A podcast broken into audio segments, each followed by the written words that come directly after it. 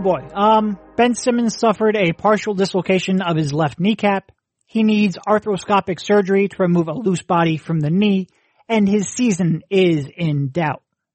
Let's talk all about it. Sports are back. Finally. If you're listening to this podcast, you're probably already a diehard basketball fan. And that means you'll definitely want to be an athletic subscriber. From oral histories of video breakdowns, salary cap explainers to in-depth features, you can find it all at The Athletic. Don't miss exclusive in-depth coverage of this unprecedented sports season. Subscribe now and save. Sign up now to see for yourself the creativity, reporting, and storytelling that sets The Athletic apart. And if you go to theathletic.com slash SixersBeat, you can receive 40% off an annual subscription. Sports are back and you won't want to miss breaking stories on your favorite teams. So go to theathletic.com slash SixersBeat for 40% off an annual subscription. We hope to see you there.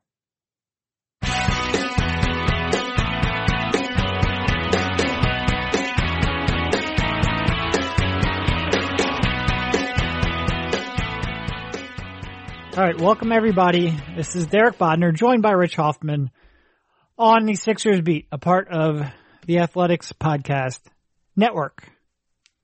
So I guess if you haven't been paying attention, a lot has happened since our last podcast. The Sixers are three and one in Orlando. Three straight wins. Three straight wins. That is the, that's the end of the positive update that I have. Um, in the latest, in two games ago, um, God, what team was that? Washington. Washington. All jumbled together. Uh, ben Simmons left in the third quarter. Um, he was sort of clutching and flexing his left leg. We found out later that he had a knee injury, a left knee injury. Uh, it was a subluxation, subluxation, subluxation, Yep. subluxation of his patellar, uh, which is a basically in layman's terms a, and you talk to a doctor so you can feel free to jump in here, but it is a partial dislocation of his kneecap. Um, he then, it was announced today on Saturday that he would have to get arthroscopic surgery to remove a loose body from the knee. That's the key detail that was not revealed in the reporting up to that point. Okay, there was no ligament damage, but was there any bone damage? And the, Right. uh, one of the doctors that I talked to mentioned the possibility of, well, if there's a loose body, you have to get surgery, likely. And, uh, yeah, loose body is basically just a fragment of bone that, uh, that pops out and is kind of floating around your kneecap. And, uh, it's one of the things that generally you have to get surgery for. And I guess the fact that the Sixers were saying that Simmons was debating his options, I mean, if there, if that bone injury did not happen, it seemed pretty cut and dry unless like there was ligament damage that he might be able to come back for the playoffs that, but that he wouldn't need surgery. You know, Patrick Mahomes completely dislocated his, uh, his patellar and, uh, he came back, I don't know, in like three or four weeks and obviously different sport and everything, but the, the idea there was he didn't have any surrounding damage and the, uh, yeah, the loose, loose body is the, uh, that's the key part of this and it sucks. Yeah, and I mean, that's one of the things when you start researching sort of like the range of timeline for this injury. Like, it could be, uh, what was it, Allen Crabbe, I think, missed like 10 days because of this. Um, Yep. Or it could be an Andrew Bynum situation from back in 2008 when he could have the injury in January and be done for the year. And a lot of it depends on, you know, cartilage and ligament and, and, and bone fragments that are surrounding that uh, dislocation. So ESPN, Adrian Wojnarowski, uh, didn't come right out and say that he is out for the season, but he's likely out for the season barring a deep playoff run, which would seem like that would be conference finals or finals best case scenario. Um, so odds are Ben Simmons will not be suiting up for the remainder of the 2020 or 2019-2020 season. I forgot what season we're in because it feels like we should be getting ready for the 2020-2021 season, but we're not.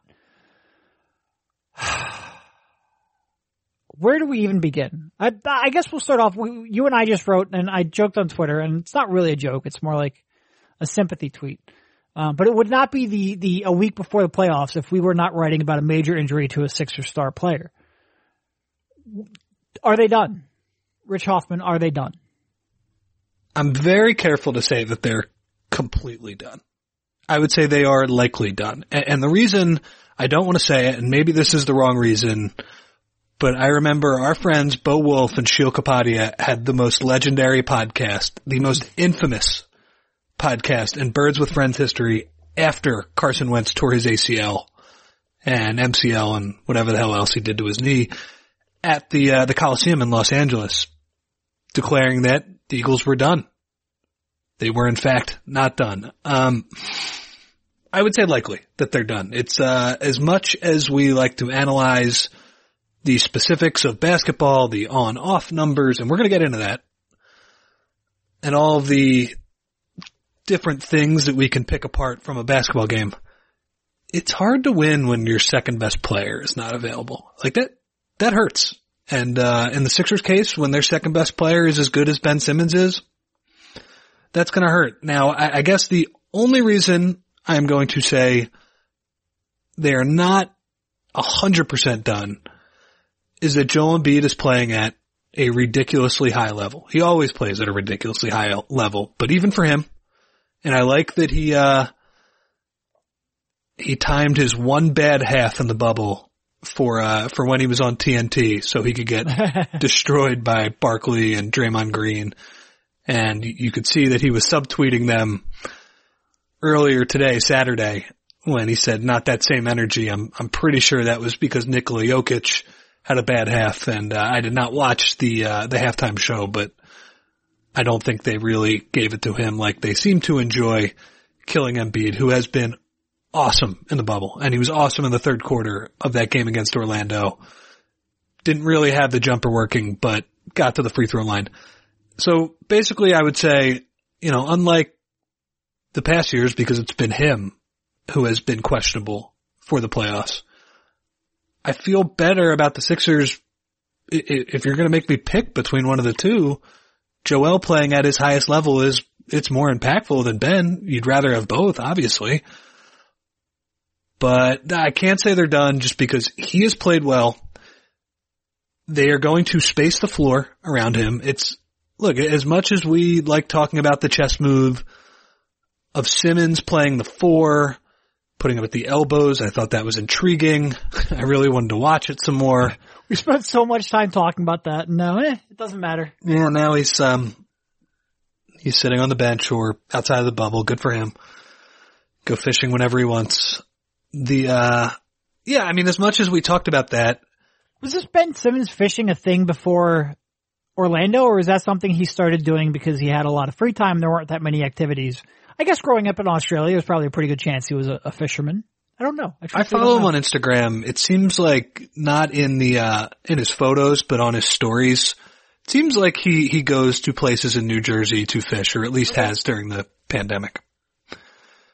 Anyway, we can talk about Ben fishing for a lot lot longer, but yeah, I guess as, as intriguing as the the role reassignment that was going on with Simmons it is clear that his spacing is it's a problem for Embiid in the playoffs. And I think it's it's the same thing when Embiid leaves the lineups. The Sixers have this weird thing where both of their stars, when the other one is out, the uh, they each can really carry the team and pick up the slack and then some. Now they're not completely consistent with it, but it's one of these weird things where I don't think they're better, obviously, when one of them leaves the lineup, but it becomes a cleaner fit. The yeah. team has an easier identity. I don't think like Brett Brown would have gotten killed if they, and he'll, he'll probably get killed anyway when, when they lose. But I don't think they're going to lose in the playoffs because he wasn't able to make the pieces fit. I think it's going to be pretty simple. Just post up Joe as much as you can and spread the floor around him with shooters and that makes sense. But the question now is if they have enough talent and defense and now you just need to get some of those shooters. Yeah, and if those shooters are making the, the shots yeah. around Embiid. So I, I, guess that's how I would look at it. The uh, the other thing before I, I throw it back to you because I I was shocked when I looked this up, and this is in our back and forth at the Athletic. Please subscribe if you haven't. In 1,229 possessions this season, how many, uh, what, what's the uh, net rating of the Sixers with, uh, with Embiid on the floor and Simmons off, Mr. Bodner? I feel like I should know this off the top of my fucking head. Um, I didn't know. I will say a plus six. Double that. Really? Okay. I knew it was good. I didn't know it was that good. So they're killing teams, and you know I know the the Horford pairing. It's a very small sample size, and they're playing against some garbage ass teams in Orlando. But if you're looking for some optimism, Embiid's been good, and they've been good in the situation, admittedly, against a bunch of uh, backup units throughout the year. But yeah, if you're going to make me pick against them in a series against Miami or Boston, I will. Uh, I will not be picking them. That's for sure. I still, I, mm, I would still be tempted with Miami. Uh, we we have plenty of time to get into that. And losing Simmons defensively is a huge loss, especially when you start talking about the two teams they could play with the way he matched up against Jimmy Butler and the way he matched up against Jayson Tatum. That's probably right now, and, and that's, part of the back and forth on theathletic.com. If you don't have a subscription, theathletic.com slash Sixers beat. Which we're just, I just, we're just going to plug just, it 50 times yes. before this episode's over. Rich and I just finished wrote, writing about this and some of the biggest takeaways from the loss of Simmons, so go check that out. Um, but I think defensively is where the biggest loss is because, totally especially agree. against these two potential matchups, because of the ways of the success Simmons did have and how he can look.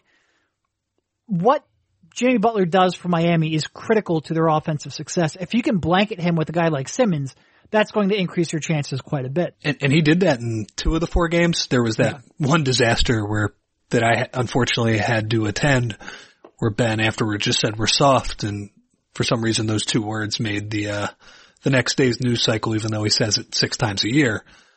But in a couple of those other games, he completely shut down Jimmy. In the, the one overtime game where they screwed up, where Embiid threw the ball away at the end of the game, Butler was having a really hard time even getting a shot yeah. up against him. And, uh, I looked it up.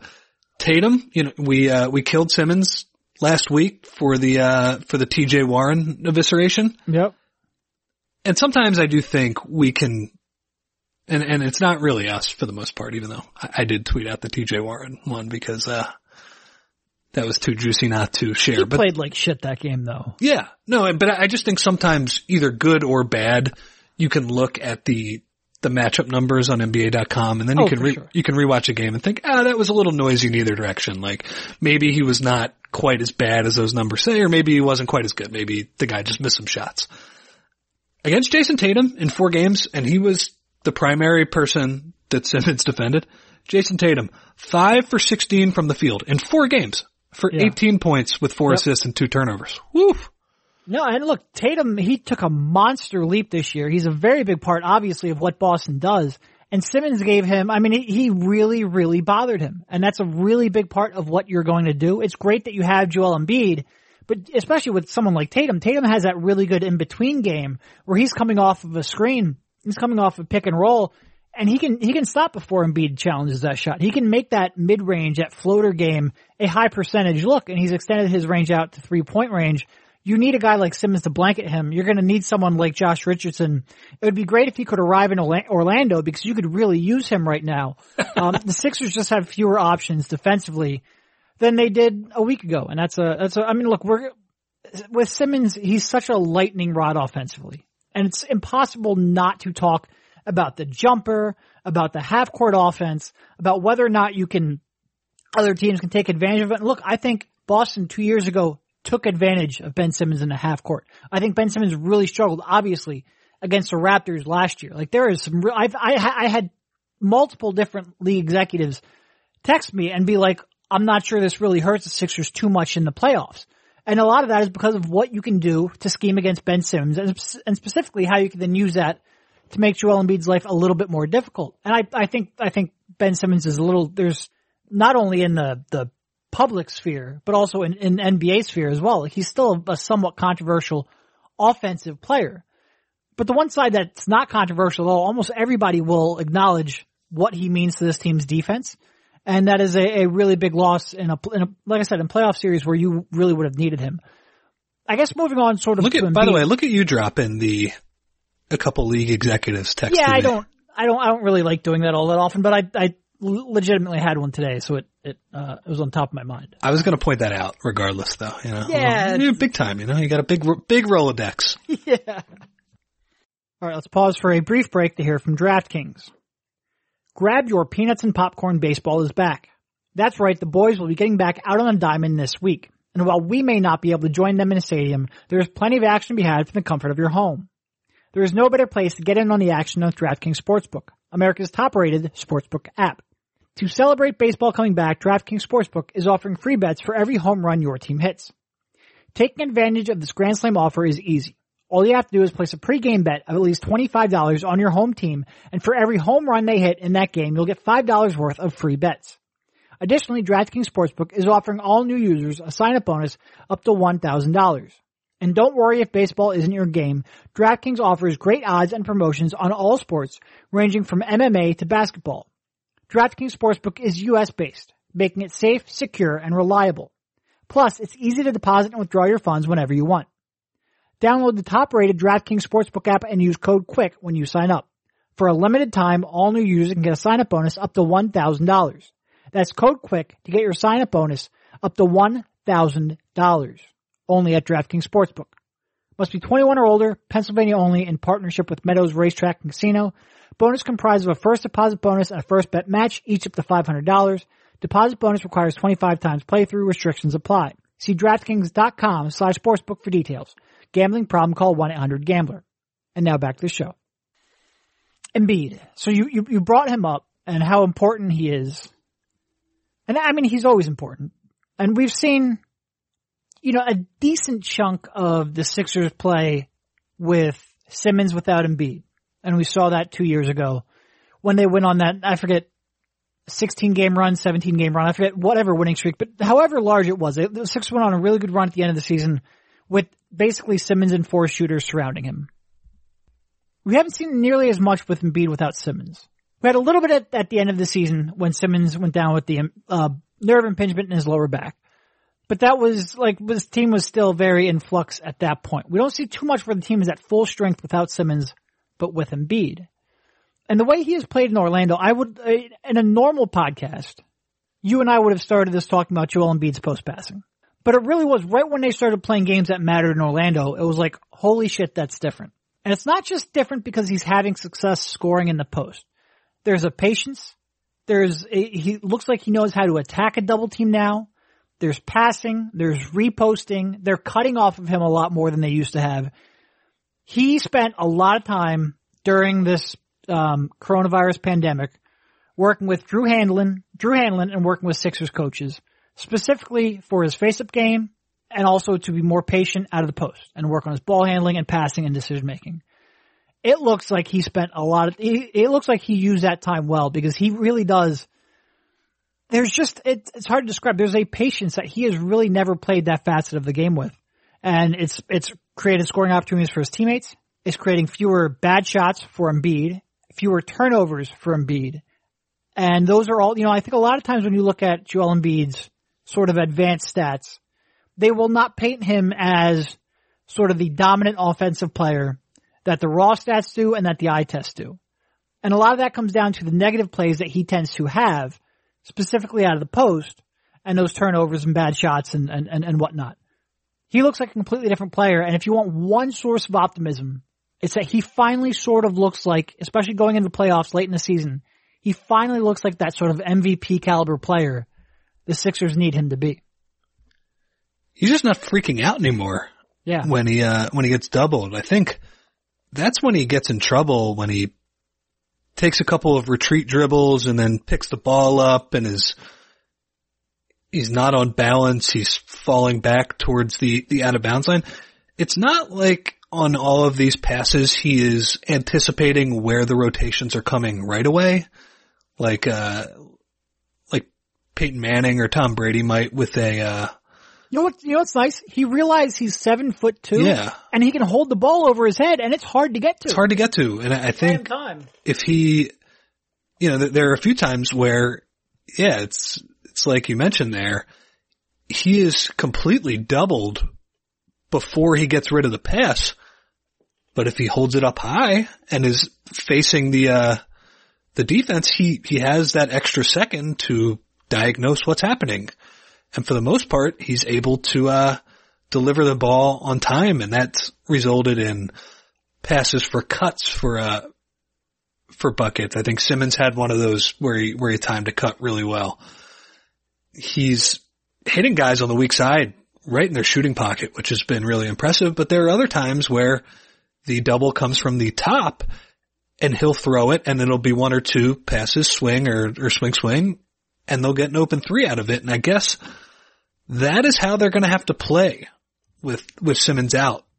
The, uh, the term is horsing him that Brett Brown will say. I guess that means just, just riding him as, as much as, uh, you can take him. And look, he needs to prepare for the most grueling physical and mental part of his career so far. I, I, guess I shouldn't say it's probably pretty grueling to sit out for two seasons and not play, but in terms of what is going to be expected of him on a night to night basis, you, you can quibble with some of the stuff that Ben has done offensively, but it's clear that he takes some of the load off of his shoulders and there is value in that that's pretty much gone. He's going to have to post up every possession. And I really think the, uh, the TNT analysis, why don't you score in the paint on every possession is a little damn simplistic. I mean, the, Van Gundy the other night saying every jump shot, he, why is he facing up? It's like he shoots 45% and gets fouled a shit ton on face up jumpers. Right. It's not the worst thing in the world to do. And he doesn't usually shoot 0 of 9 outside of the paint. It's right, and a lot of times when you look at, at his free throw, his his prolific, like he's pretty much only behind Harden in getting the free throw line. A lot of that's face up bullshit shenanigans with the rip through and totally. like stuff that would piss me off if I was a fan of another team. But like, it's not like he's a typical mid range shooter where you go, oh well, forty five percent is poor efficiency. No, he's getting the free throw line on those. He's not Tobias Harris on those. right. oh, don't get me started. Oh. That was rough, and we'll we'll talk about him in a minute but you, you did see, I, I will say like the commentary that Draymond and Chuck and all those guys had, they weren't completely wrong in, in that game because in the second half, J- Joe plays his, his worst half of the bubble and, and in the third quarter, he just decided I'm going to get to the free throw line a shit ton and I'm going to post up Vucevic really hard. And it wasn't perfect. You know, you can see sometimes where they don't get him the ball in that split second he's open and then he basically has to post up near the three point line, but he still found a way to burrow his way down to the basket, did spectacular job in that third quarter. I thought of getting to the line on a night where he just didn't have any touch. And that's not going to be most nights, but finding a way to, to be that consistent. And after the game, Al Horford and Brett Brown both said it, that they thought it was his phys- physicality on, on that end of the floor, which turned what was generally a, a lackluster effort around, along with, uh, I would add, Alec Burks shot making too.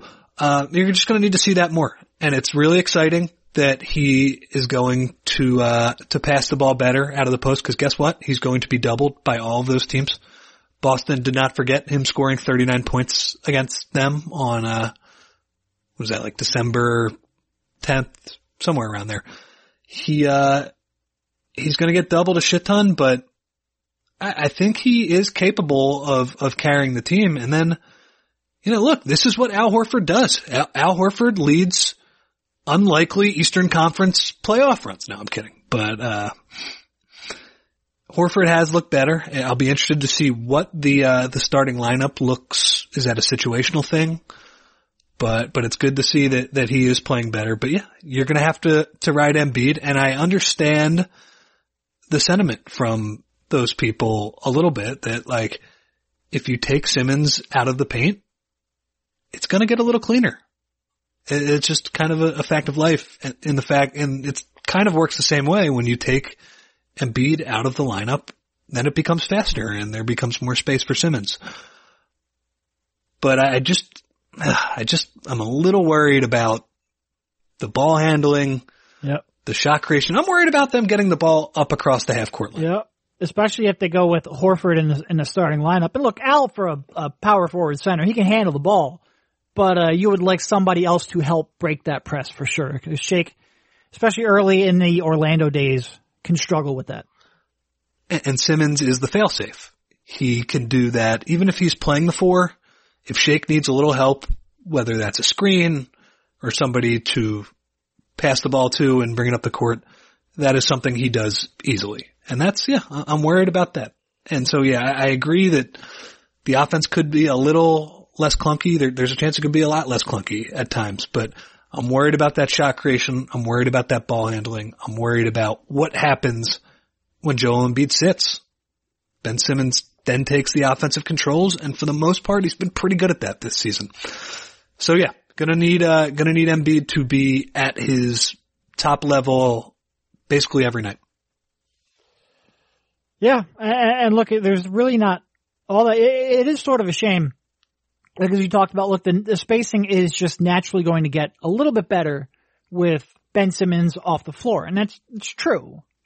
Unfortunately, you're replacing him with Al Horford, who's not exactly the most lights out or quick trigger three point shooter on the planet, and it looks like he's going to get a decent chunk of those minutes. And look, so far, you mentioned it earlier, but Horford and Embiid together have looked fine. Like the other night, you know, I think 18 of, of Horford's 21 points came with Embiid on the court, um, the other night against Orlando. So he's, he's played well.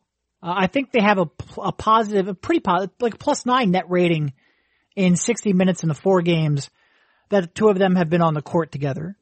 So they've, they've been okay. I'm a little, uh, I want to see whether or not they'll be okay against Boston though.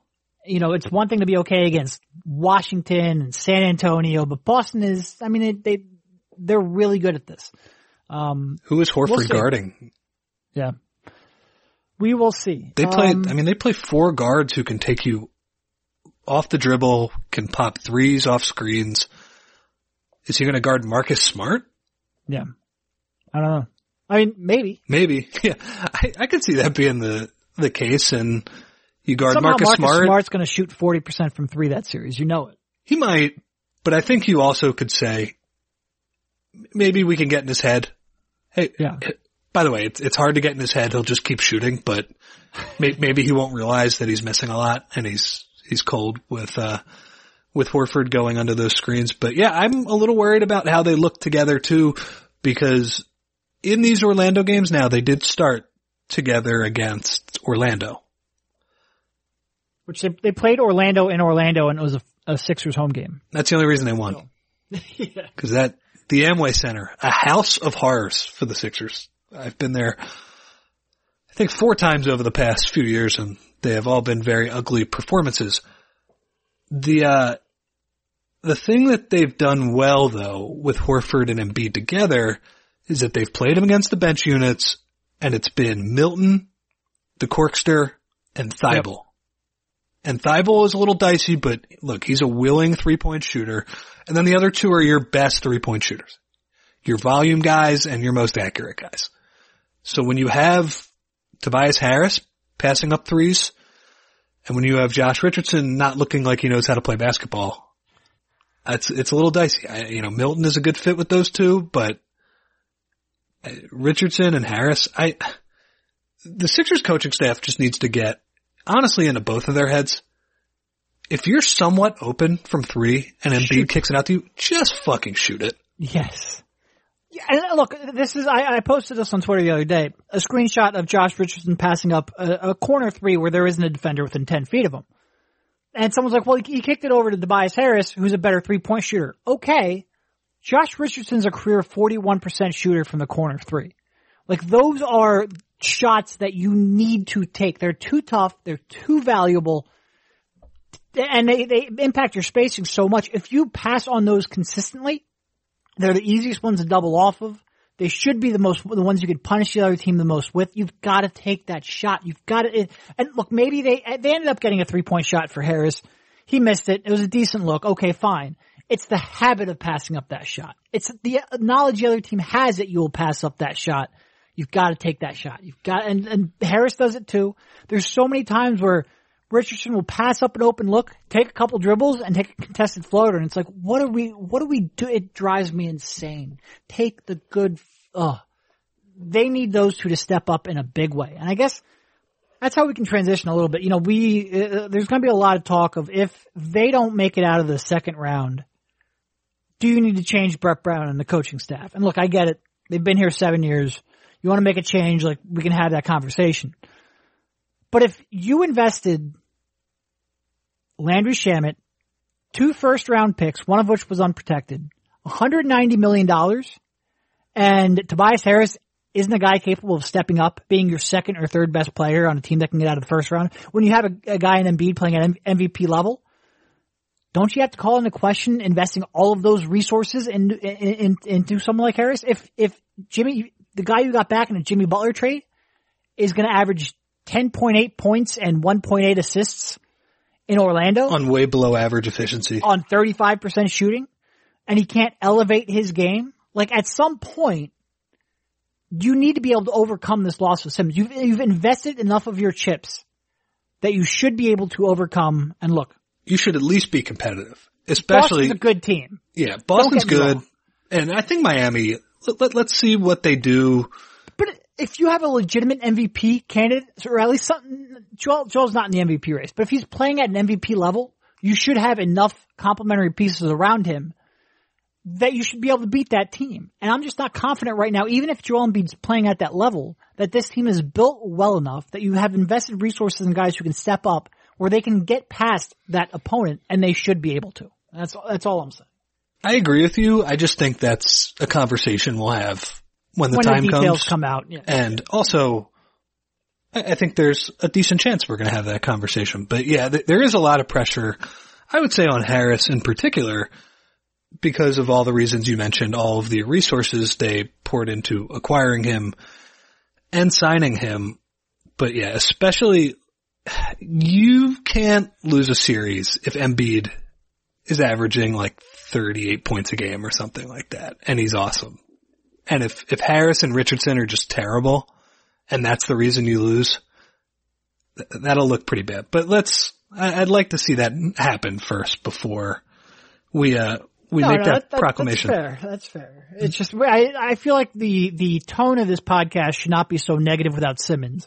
If they had done a little bit better job over the past few years. Yeah.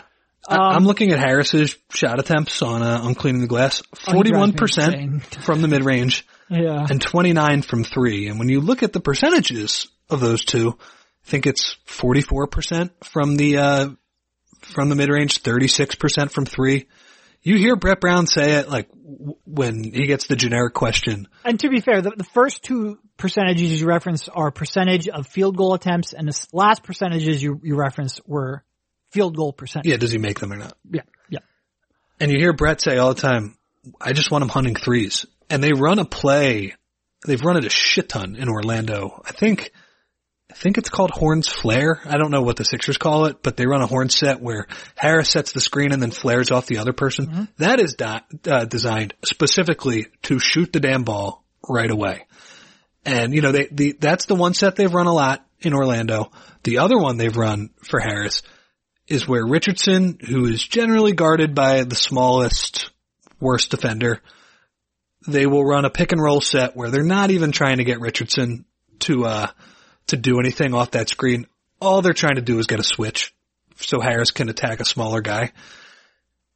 If Harris cannot make more of those post up attempts around the rim or free throws, then it's a problem. And I don't want to say like he needs the perfect shot chart. You do need to win games, and I'm sure against Boston, if they play them, they're going to need him to make some tough twos at some point. Like that's just the way playoff basketball works. Defenses take away the easy stuff. Sometimes you have to, to live with the hard stuff, but yeah, he, for, for somebody, you know, everybody was talking about Van Gundy and how good he is. And it was, I thought it was, I think Kyle tweeted this. He was like, convince me this isn't an infomercial on, on how he would keep, uh, Embiid accountable. And it's funny, I think he talked about Simmons being a top five player on a, on a podcast recently too, which is, uh, which is pretty funny, but he, he's a great analyst. The, the one thing that he said that kind of bothered me la- last night in that game was he said, oh, Tobias Harris is dominating. Well, Stan, he has 22 points on 21 shots, so I don't think he's dominating right now. He's hitting the boards pretty well, but come on, like, if, he's getting paid max money. You need better than that.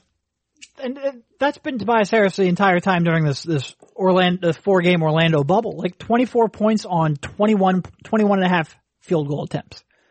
3.3 field, 3.3 free throw attempts for 21 field goal attempts, 2.5 assists.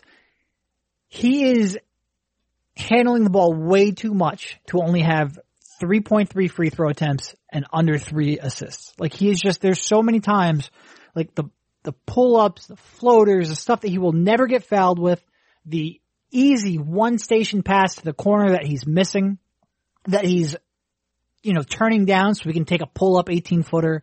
Like, yes, he is a skilled basketball player. He can put the ball in the basket. He can do so at a pretty good clip. But he is, there's just so much lacking in terms of his peripheral skills and statistics. For him to be your number two option, like it's hard to ramp up his usage because he's just not going to really add anything else to the table. Um, he's he's using a lot of possessions, and they're not getting nearly enough out of it. And a lot of people are going to look at it. Oh, look, he's averaging 24 a night. He's shooting 45% from the field, 39% from three. That's all great. It's just coming at the expense of everything else, and everything else is really important right now.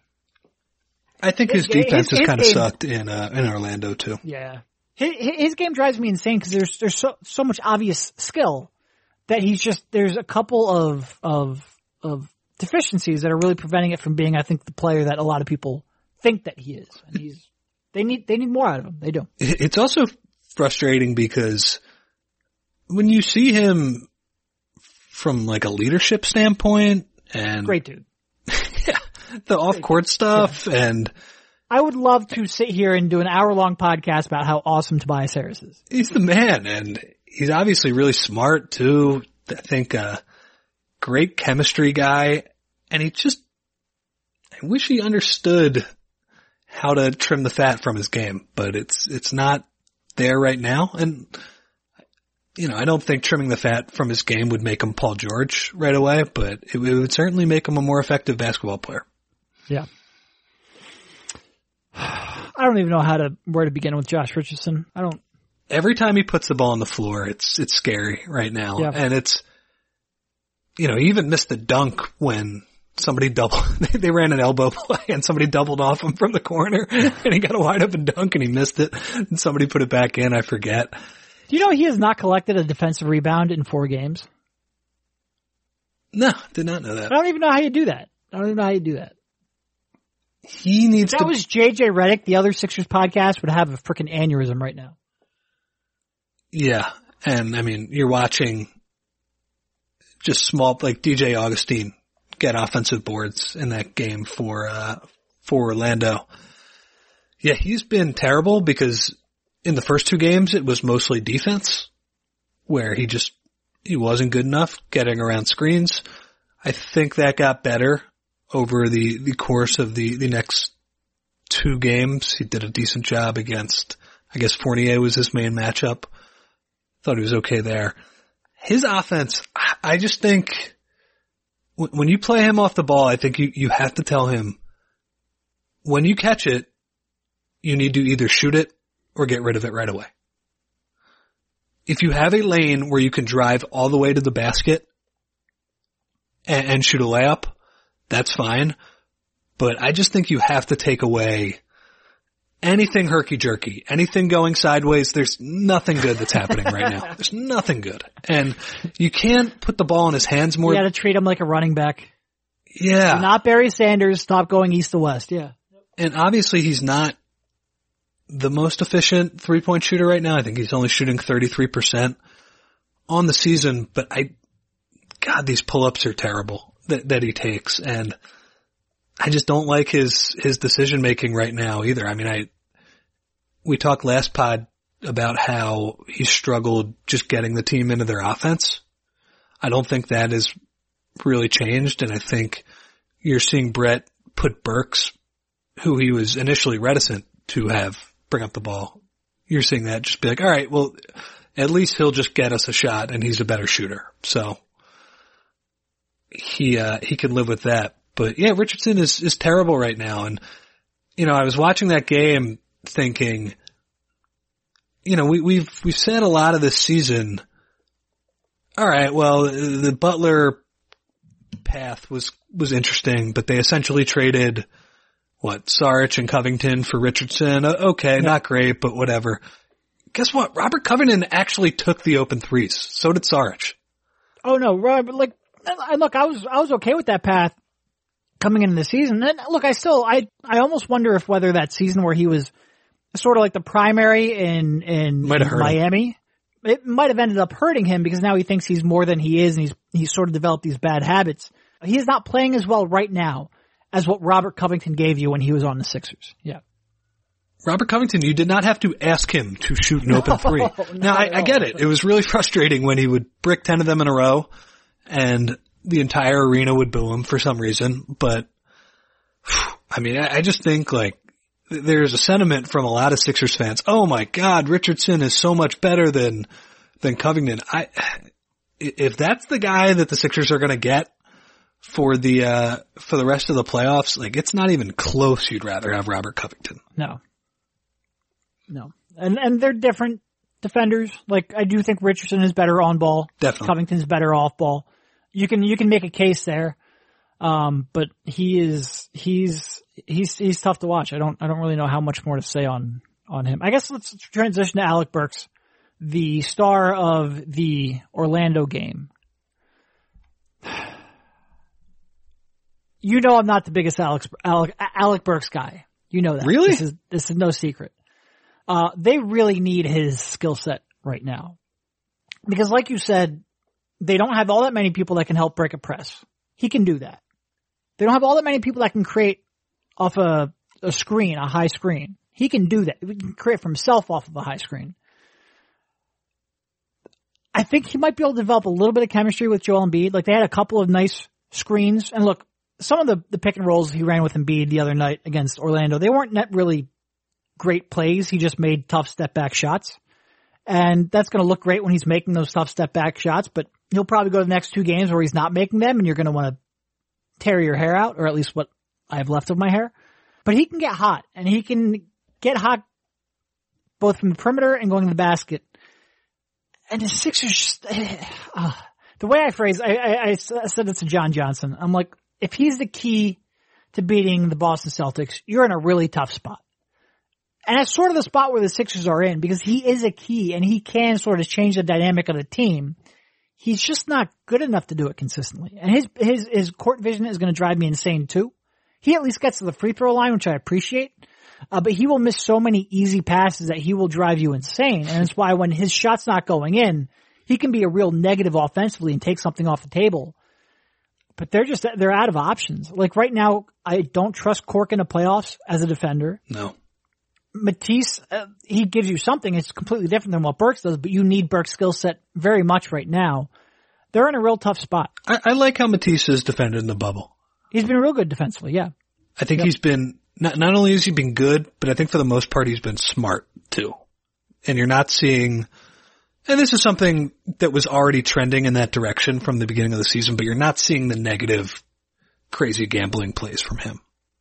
And yeah, I think he's, he's going to be a huge deal now. I wonder if he's going to get bumped up to the second lineup because without Simmons, you just need more defense.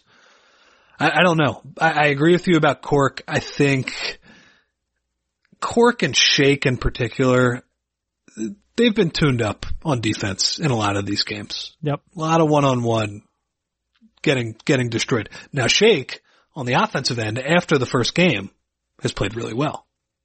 What do you have? Eight assists against, uh, Orlando?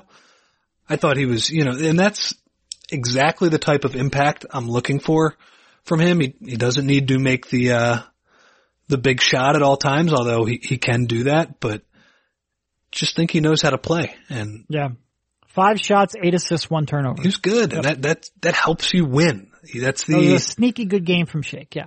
Yep. He, he finds a way to impact winning in big and small roles. And I think, you know, sometimes you, you watch him go one on one against players and you think, eh, maybe, maybe, a little less of this, but he, he seems to pick his spots well. Um, yeah, I agree with you about Burks though. I don't know if, uh, if he can be consistent, he, it's and he's played tremendous the entire time in Orlando so far. which makes makes me worry about what the next four games are going to be like. But I mean, that, that's the You mentioned his passing. Burks. He's got one pass behind the back on, on the pick and roll. That's all he's got. If you're the other team, I think that's got to be the can we first thing just in the go back- scouting report. Can we just go back to Matisse's behind the back pass and transition the other Wow, night? that might have been the worst pass I've ever seen. After He made he made that one spin move on the baseline like a couple minutes beforehand, and he got this irrational confidence that all of a sudden he can do a, a behind the back pass and transition. We're, we're talking about two games ago now, and in between there you've lost one of your two star players, so I don't want to dwell on it too much. But when you brought that up, I had to uh, I had I had to relive that. That was one of the highlights of the Orlando experience so far. Did that not make his vlog? That should have made his vlog. After a, a typical, I think it was a great steal. He, uh, yeah, he threw, that might be the worst pass I've ever seen. The, and the, like, like, I don't know what he saw developing. The guy was stepping right into the passing lane. You could see it a mile away and he still threw it. Very embarrassing. But I think even in the, uh, the frustration that has been the last three Sixers wins, that's one where you think, all right, whatever. He just don't, don't do that again. You know, it's one. It's one of the those things. frustration that has been the last three Sixers ones. A real good way of putting it. I think it was Michael Levin on Twitter who said the Sixers are have, are now three and one in Orlando after losing all four games, which is the way it feels. The other thing about Matisse that's been pretty crazy. I don't know, you know, what he was doing when he was cooped up in his apartment besides TikTok and vlogging and all that shit. He is trying to dunk everything now. He looks super athletic vertically. And he's, I mean, it's, it's not really resulting in a ton of points, but he'll have two or three pretty nasty attempts per game. Yeah, so, so I liked him. The other thing with Burks too, that, that jumper is so weird. It is such a line drive, but he's drilling them and it's, it's a huge deal. And yeah, I think he's been really good in the, in the bubble and it's not just as the pick and roll guy either. He's been making a lot of shots off the catch, I think. You know, I just remember No, some, some catch- zone possessions where he's, Yep. he's been the zone buster. Off the catch, step backs, drives, getting the line. Like he he has, and I think that's maybe why I can maybe grow to appreciate him more than I currently do, is because he gets to the free throw line at a decent clip. I just wish if he could just make the most basic of passes, I would be way more willing to buy in.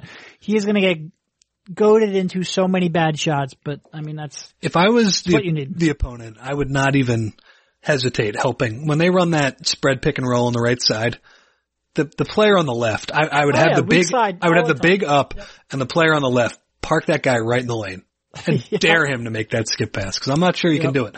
But he has been awesome and we are shitting on him way too much for somebody who has been awesome. yeah, Glenn Robinson, by the way, sneaky, they need him back. Yeah, they do. Yeah, they do. because like you said, I don't trust Cork at all the way he's playing right now, which is something that's not totally unforeseen. No, I, think- didn't trust him beforehand. Yeah. Yeah. It's been fun to watch him have those outbursts and grow into a 40% free throw sh- or a three point shooter. By the way, he shoots 72% from the line. He should be way higher than that. Ridiculous. Yeah.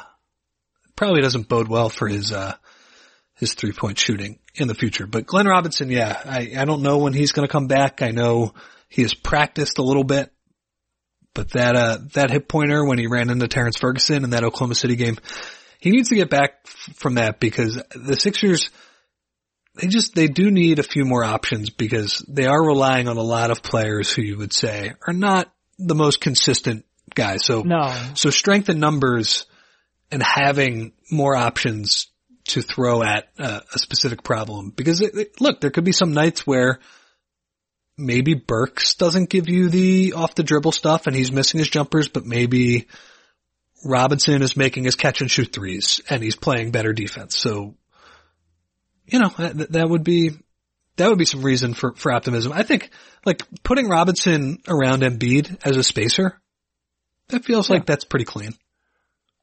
Yeah, I mean, the great thing about Robinson is, this is sort of what made the I don't know my role line earlier in the season so surprising. Like, put him in the corner, make open shots, don't get embarrassed defensively. Like, he should be pretty reliable in that role. Uh, it's when you ask him to do more where you'll run into problems, but the Sixers won't really ask him to do more, so.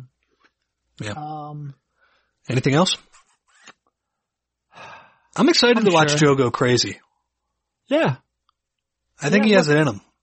What is he? Uh, 30 points, 14 rebounds, three and a half assists so far in Orlando, shooting 54% from the field and getting to the free throw line more than 11 times per night. Uh, he is playing extremely well and they're going to need him to play at that level, not only against, you know, Indy and Orlando and the Pacers. I said the Indy already and the Spurs, but also against Boston and Miami. And look, I think he can have success against those two matchups. Definitely. Especially Boston. You know, I think that's one of the changes from Boston from previous years. Why the Sixers might have a better chance is because I think he can exploit his matchup a lot easier than he did in prior years, but you're still going against a really fundamentally sound team defense, a really smart defensive coach in Stevens. So it's not going to be easy, but he does have an easier one-on-one matchup. It will be interesting to see how everybody responds to this. I guess we'll end this, end this on this. We've spoken in the past. Do you prefer to get Miami in the first round if it means you have Milwaukee in the second round, or would you rather go Boston, Toronto to then avoid Milwaukee until the conference finals? Does the loss of Ben Simmons change that equation for you at all? It might if if you can get him back at a high level for the potential Milwaukee series. Yeah, it might. I, I just think it's hard to say with certainty. I, I think Embiid's physical advantage over Boston centers probably looms a little larger at this point because you're going to play through him to a pretty insane degree, you would imagine. And wouldn't it be funny if it was the bizarro 2018 Sixers Celtics series where the Sixers are the ones who are shorthanded. Boston's coming in playing fantastic basketball like the Sixers were before that. Just a lot of good reasons to feel about themselves or a lot of reasons to feel good about themselves. Sorry. And the Sixers and, and Al Horford is now on the Sixers Yeah. and they turn the tables on him. That would be, uh, I would enjoy the narratives from that one, especially the, the Brett Brown, Brad Stevens was. Yeah, I don't know. I, I don't think Miami really can handle him in the post either. I think Bam is obviously a very good player, very good two-way player.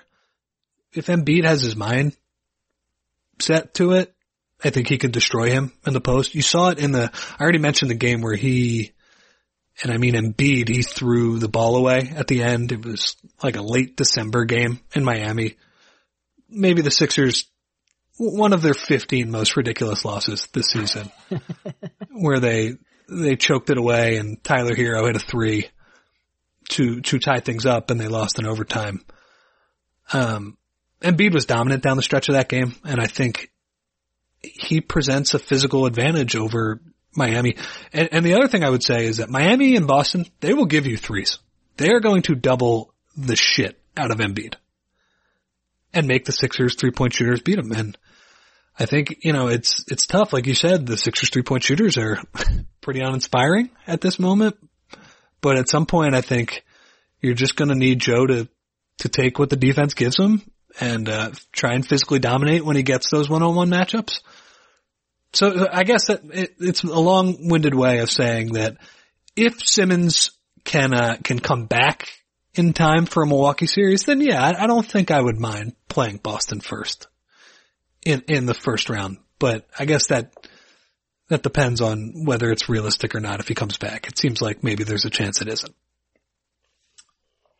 Yeah, I think you're, I think I largely agree with you, but like you sort of alluded to at the end, I'd like to see what the end result is after he has his scope done and they get a little more info on Part of whether the reason, or not it's realistic for him to come back. part of the reason I wanted to watch Miami is I wanted to watch him guard Jimmy. Yeah. then that goes uh that goes by the wayside. I don't know. Jimmy Glenn Robinson doesn't have the same sizzle. or Jimmy Matisse or somebody. All right. I think, uh, I think that's a pretty good place to cut it off. Thank you, Rich, for jumping on and we will talk to you soon. See you man.